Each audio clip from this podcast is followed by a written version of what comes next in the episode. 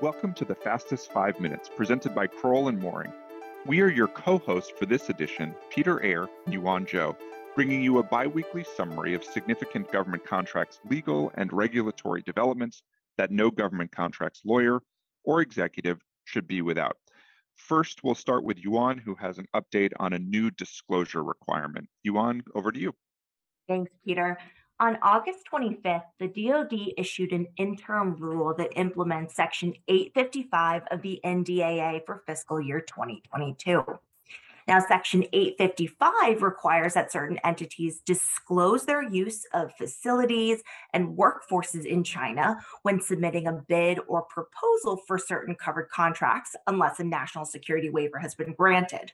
And a recurring disclosure is also required for fiscal years 23 and 24 for certain contractors that hold one or more covered contracts in each fiscal year. Now, to implement Section 855, the interim rule published two new DFARS clauses.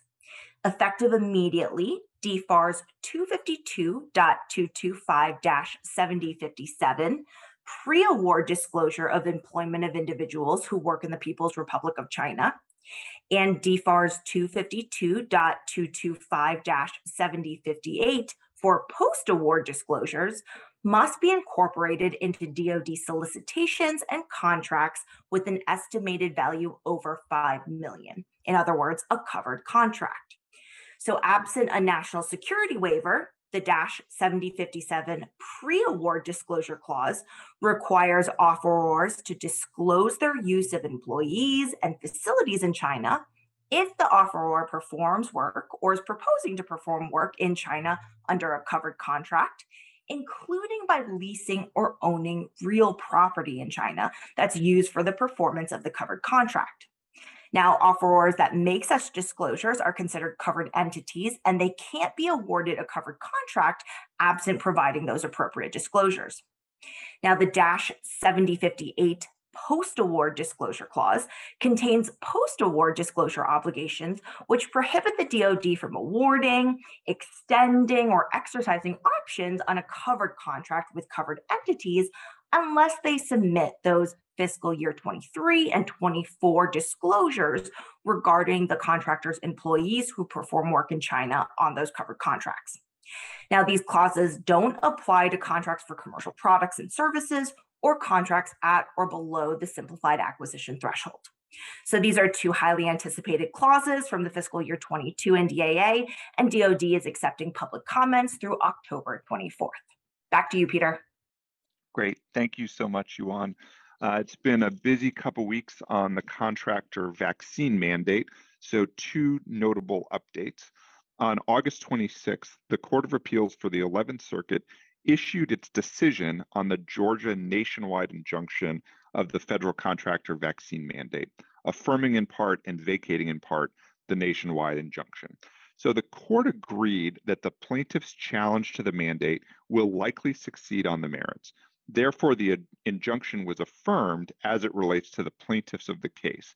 This means the federal government is still enjoined from enforcing the mandate against the seven states and their agencies. So that's Georgia, Alabama, Idaho, Kansas, South Carolina, Utah, and West Virginia, as well as for members of the associated builders and contractors. But the court also held that the injunction's nationwide scope is too broad. Therefore, the injunction was otherwise vacated, and as a legal matter, the federal government is no longer enjoined from enforcing the mandate in other jurisdictions where no injunctions are in place. However, on August 31st, the Safer Federal Workforce Task Force updated its website and announced that absent further action, the federal government will take no action to implement or enforce the contractor vaccine mandate. We're still watching the website to see if that action was a direct result of the decision from the 11th Circuit or if there are other pieces that may be in play. So, certainly something we'll be watching carefully and continue to update our listeners. Now back to Yuan for two OFCCP updates. Thanks, Peter. First, on August 19th, the OFCCP issued a notice to federal contractors regarding a FOIA request from the Center for Investigative Reporting for the disclosure of Type 2 consolidated EEO1 report data submitted by all federal contractors and first tier subcontractors from 2016 until 2020. Now, Type 2 EEO1 reports are one of the mandatory submissions that multi establishment employers file annually, consistent with their obligations under Title VII of the Civil Rights Act of 1964 and under OFCCP regulations. But in order for OFCCP to assess whether this information is protected from disclosure under FOIA Exemption 4, which protects confidential commercial information, the OFCCP requested that implicated contractors submit objections to the OFCCP by September 19th, so less than two weeks away. So contractors can submit their written objections through a portal or via email, and those who don't timely submit their objections will be considered to have no objection to disclosure of their information. Now, for those who do timely object, the OFCCP will independently evaluate the objections and provide written notice to contractors. Now, in the event it decides to disclose information, including the reasons for not sustaining the objections, as well as a description of the information to be disclosed, and the specified disclosure date will all be provided to contractors via written notice. And that's an area where Crowell is currently working with a number of companies on their objections. Now, as a second update on August 18th, the OFCCP issued a revised Directive 2022 01 on advancing pay equity through compensation analysis.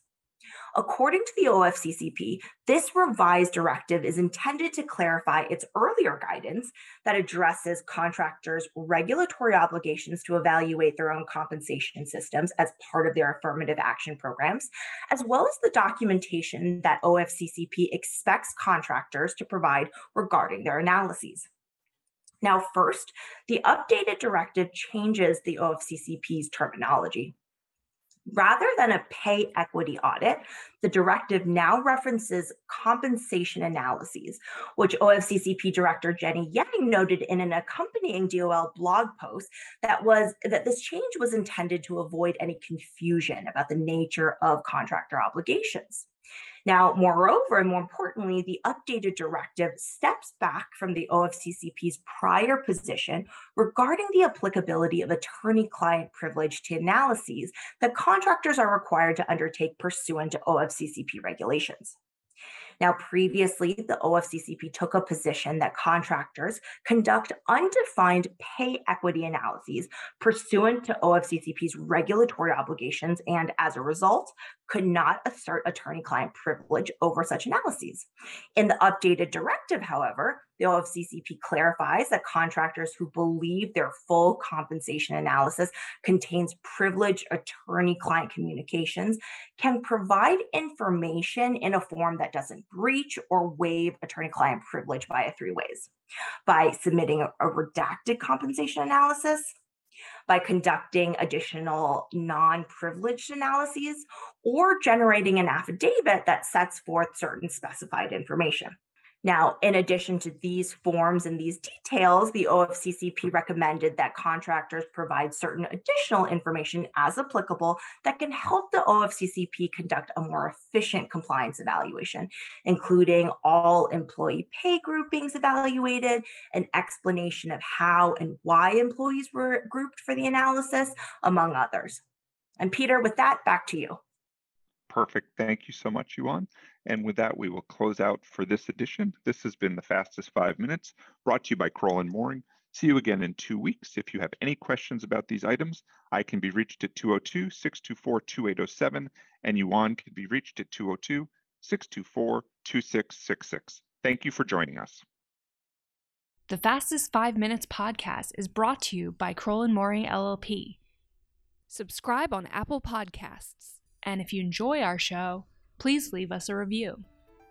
You can find more information at crowell.com slash govconpodcast.